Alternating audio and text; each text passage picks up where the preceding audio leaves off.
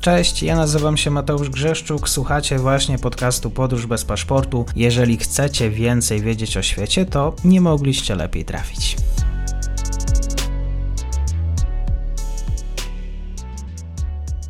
Partnerem podcastu jest szkoła językowa szybkiangielski.pl. Ułatwiamy naukę języka.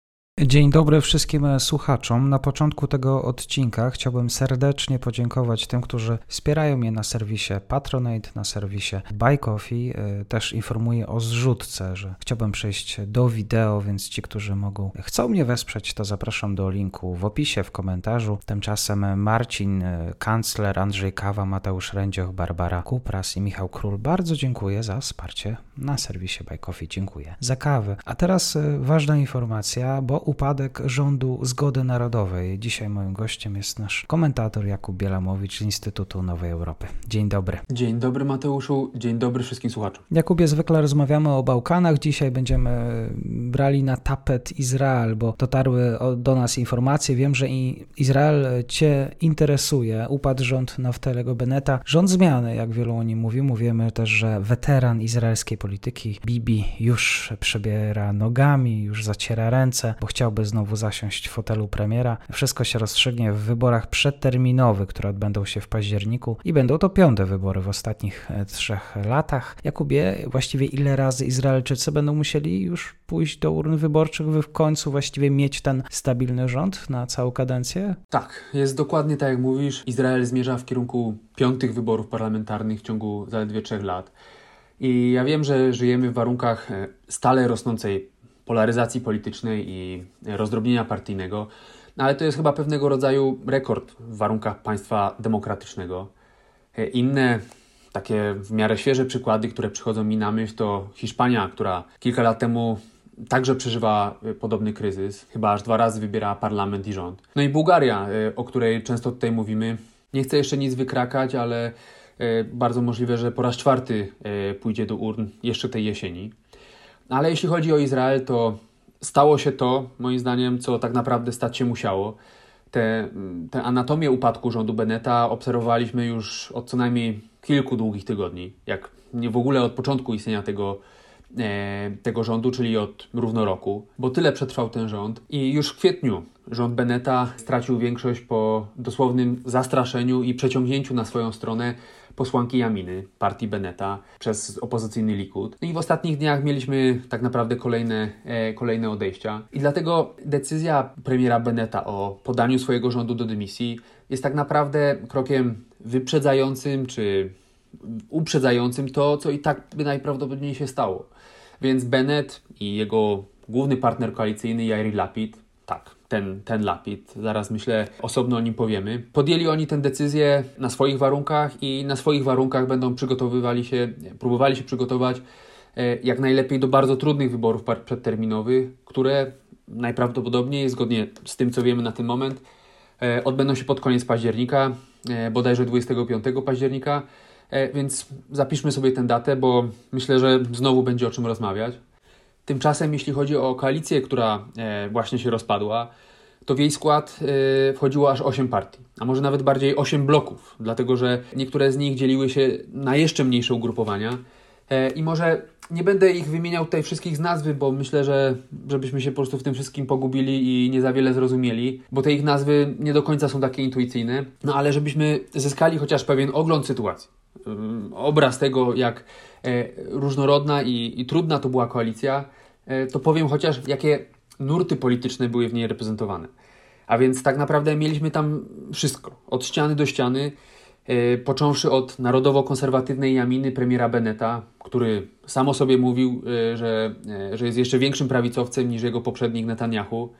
Potem idąc dalej przez różne odcienie partii liberalnych i centrowych, jak chociażby Jesh Atid, wspomnianego Jaria Lapida, aż po feministyczną lewicę, czyli niegdyś Wielką Partię Pracy i partię obecnie zieloną, czyli Merec. Do tego w tym konglomeracie były także dwie partie, o których można powiedzieć, że, że reprezentują mniejszościowe interesy etniczne, czyli, czyli partię rosyjskojęzycznych Żydów, Nasz Dom Izrael, Awigdora Libermana oraz, co było absolutną nowością w historii izraelskich rządów, mieliśmy w koalicji także e, Zjednoczoną Listę Arabską, czyli pierwszą w historii e, rządową reprezentację arabskiej części izraelskiego społeczeństwa. I to właśnie ta arabska lista była e, tym języczkiem uwagi, który w ogóle pozwolił na odsunięcie Netanyahu od władzy dokładnie rok temu. Wtedy naprawdę wszyscy obserwatorzy e, życia politycznego w Izraelu i, i, sami Izraelczycy przeżywali prawdziwy polityczny dreszczowiec, gdyż targi koalicyjne trwały do samego końca i, i naprawdę nie było wiadomo, czy Netanyahu się utrzymał władzy, czy wykona może jeszcze jakiś manewr, czy może jednak e, powstanie zupełnie nowy rząd, rząd zmiany. To, co bez wątpienia było głównym mianownikiem, głównym spoiwem tej nowej koalicji, no, był właśnie sprzeciw wobec kontynuacji rządów Benjamina Netanyahu. E, przypomnę, że Benjamin Netanyahu jest e, najdłużej urzędującym premierem Izraela już w nieco ponad e, 70-letniej historii tego kraju. Zdążył już nawet pobić e, rekord ojca, e, założyciela współczesnego Izraela, czyli Dawida Ben-Guriona bo do zeszłego roku Netanyahu rządził aż przez 12 poprzednich lat. I to w różnych układach i koalicjach, także często jako premier tymczasowy. No i e, warto także pamiętać, że pierwszy raz premierem był już w latach 90., e, dokładnie 96-99, no i łącznie daje nam to 15 lat. No, coś nieprawdopodobnego, e, zwłaszcza w warunkach demokracji jaką jest państwo Izrael. No i w warunkach, jak widzimy, bardzo dużego rozdrobnienia partyjnego i wielopartyjnych gabinetów, z których znany jest y, ten kraj. W mojej ocenie y, Netanyahu to absolutny mistrz politycznego przetrwania. Tym bardziej, że teraz najprawdopodobniej wiele na to wskazuje, że po raz kolejny stanie przed szansą utworzenia następnego e, izraelskiego rządu. No i już tak naprawdę od poniedziałku, e, kiedy stało się jasne, że e, ten rząd upada, Netanyahu fetuje fetuje w mediach tradycyjnych, w mediach społecznościowych, fetuje koniec, jak to on nazywa, najgorszego rządu w historii Izraela. I faktycznie, w środę 22 czerwca Kneset, czyli izraelski jednoizbowy parlament, zagłosuje za skróceniem kadencji zostanie powołany e, nowy premier tymczasowy. Będzie nim Jair Lapid, obecny szef dyplomacji. Jeżeli już wspomniałeś o Lapidzie, który zostanie przejściowym premierem, to musimy oczywiście przypomnieć słuchaczom, bo w Polsce to jest nazwisko dosyć znane. Możemy znać tego pana. Tak. E, Jair Lapid faktycznie dał się już całkiem dobrze poznać polskiej e, opinii publicznej. Niestety z tej złej strony, bo pierwszy raz usłyszeliśmy o nim gdzieś w okolicach 2018 roku, kiedy to jeszcze jako polityk opozycyjny pochukiwał na Polskę w trakcie trwania tego, tego słynnego sporu o nowelizację ustawy IPN. E, przypomnę w skrócie, że chodziło wówczas o penalizację przypisywania Polsce i Polakom zbrodni nazistowskich. Wtedy to właśnie Jair Lapid de facto oskarżył Polaków o współudział w Holokauście i dążenie do zakneblowania ust tym, którzy chcą mówić o, o tych polskich zbrodniach. No ale potem nie było lepiej, no, bo także po objęciu przez niego stanowiska e, szefa izraelskiej dyplomacji e, w rządzie Beneta, no, doszło do kolejnego tąpnięcia w relacjach Polska-Izrael. E, było to tuż po podpisaniu przez prezydenta Dudę ustawy reprywatyzacyjnej w zeszłym roku. I w reakcji na te, na te zmiany prawa e, Lapid powiedział, e, by nasz ówczesny ambasador, e, ambasador Marek Magierowski, który przebywał wówczas na urlopie, by już lepiej nie wracał z urlopu na swoją placówkę w Tel Awiwie. No, do Izraela została wezwana wówczas także szefowa izraelskiej placówki w Warszawie i w efekcie ambasady w obydwu krajach przez długi czas pozostawały nieobsadzone. Zresztą polska placówka w Tel Awiwie nadal jest kierowana przez Chargé d'Affaires. No, teraz jak rozmawiamy, e, trwa ostry spór o zabezpieczenie e, izraelskich wycieczek przyjeżdżających do Polski. E, chodzi o to, że strona polska nie chce i, i, nie widzi powodu, by grupy te poruszały się z ochroną, e, która posiada broń ostrą. No, Izraelczycy i oczywiście e, sami Yair Lapid są innego zdania. No także tak, no, to będzie nowy przejściowy premier Izraela, więc myślę, że w tej krótkiej perspektywie czasu no, dla jakichkolwiek zmian czy postępów w polsko-izraelskich relacjach to zdecydowanie zła wiadomość. Ale z punktu widzenia e, politologicznego, e, no dużo ciekawsze w tym wszystkim jest to, w jaki sposób zostanie on teraz premierem i jaką funkcję dotychczas pełnił Lapid. Tak jak już y, wspomnieliśmy kilkukrotnie, Jair Lapid był szefem izraelskiej dyplomacji i, tu uwaga, rotującym premierem. Rotujący rząd czy rotujący premier to instytucja typowa przede wszystkim dla izraelskiej polityki i tak jest często też określana jako model czy rozwiązanie izraelskie. No, powstała ona w toku właśnie coraz większego rozdrobnienia partyjnego i, i coraz mniejszej zdolności koalicyjnej E, tych głównych partii, o których dzisiaj mówimy i ogólnie wszystkich partii w Izraelu. E, w rozwiązaniu tym chodzi o to, że partie, które tworzą koalicję, zwłaszcza e, w sytuacji bardzo zaostrzonego sporu politycznego i, i bardzo wyrównanych wyników wyborczych, partie te umawiają się na to, że przez pierwszą część kadencji funkcję szefa rządu będzie sprawował lider jednej z nich. A na półmetku zrobią właśnie tę rotację i, i zmienią premiera na lidera drugiej z tych partii. No i taki scenariusz był właśnie e, częścią umowy koalicyjnej pomiędzy Naftali Bennettem a Jairem Lapidem. No i do tej podmianki na stanowisku premiera miało zgodnie z planem e, dojść dopiero w przyszłym roku.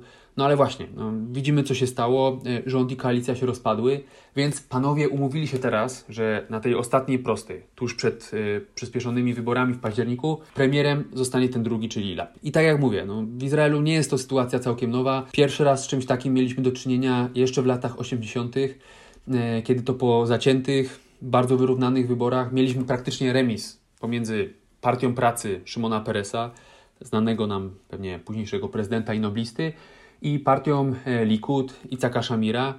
E, pierwszy z nich rządził przez pierwsze dwa lata i potem odpowiednio drugi. No w późniejszych latach także e, umawiano się na takie rozwiązanie, jak chociażby dwa lata temu, czyli już w trakcie trwania obecnego kryzysu rządowego w Izraelu. Wtedy to Netanyahu miał się zrotować z liderem centrowych niebiesko-białych, Benim Gancem, ale wtedy nic z tej rotacji nie wyszło, bo bo Netanyahu zdążył wcześniej rozwalić koalicję i doprowadzić do kolejnych wyborów przedterminowych, które akurat wtedy były mu na rękę. I na nic nie zdało się nawet e, wtedy prawne usankcjonowanie tej instytucji, rotującego rządu czy rotującego premiera, bo już wtedy e, w atmosferze braku zaufania pomiędzy dość cynicznym Netanyahu a e, politycznym outsiderem Gancem, wprowadzono wtedy odpowiednie poprawki do tzw. Tak ustaw zasadniczych, które de facto pełnią rolę Konstytucji Izraela. A przypomnę, że dość sporą ciekawostką izraelskiego systemu politycznego, e, ustroju tego państwa jest właśnie to, że Izrael tak naprawdę nie ma jednej e, dokończonej konstytucji. Czyli można powiedzieć, że w tej kwestii do pewnego stopnia bazuje na rozwiązaniach brytyjskich. Oczywiście zapraszam też do poprzednich materiałów na temat e, Izraela, też rozmowę z e, panią dr Agnieszką Bryc, którą rozmawialiśmy o izraelskiej polityce, o tym jak brutalna jest ta polityka. Być może my zrobimy też osobny odcinek już kiedy będzie nieco spokojniej, ale w dzisiejszym krótkim komentarzu podsumujemy jeszcze dla słuchaczy, jakie są te najbardziej prawdopodobne scenariusze na najbliższe miesiące i co właściwie czeka Izrael po tych przyspieszonych wyborach w październiku. To, co faktycznie wiemy na ten moment, to, y, to tylko to, że odbędą się wybory e, przedterminowe w październiku i że do momentu wyłonienia nowego rządu, co znając Izrael, może zająć trochę czasu, premierem kraju będzie Jair Lapid. Reszta wydarzeń to naprawdę spora niewiadoma, bo do wyborów zostało mimo wszystko jeszcze kilka dobrych miesięcy. Wiele się może wydarzyć tego czasu. No ale moim zdaniem scenariuszem bazowym jest zwycięstwo prawicowego Likudu, Benjamina Netanyahu. I patrząc na najświeższe sondaże, te zrobione już po upadku rządu Beneta, to Netanyahu powinien zgarnąć jakieś 36 mandatów, czyli ponad 1 czwartą miejsc e, w 120-osobowym Knesecie.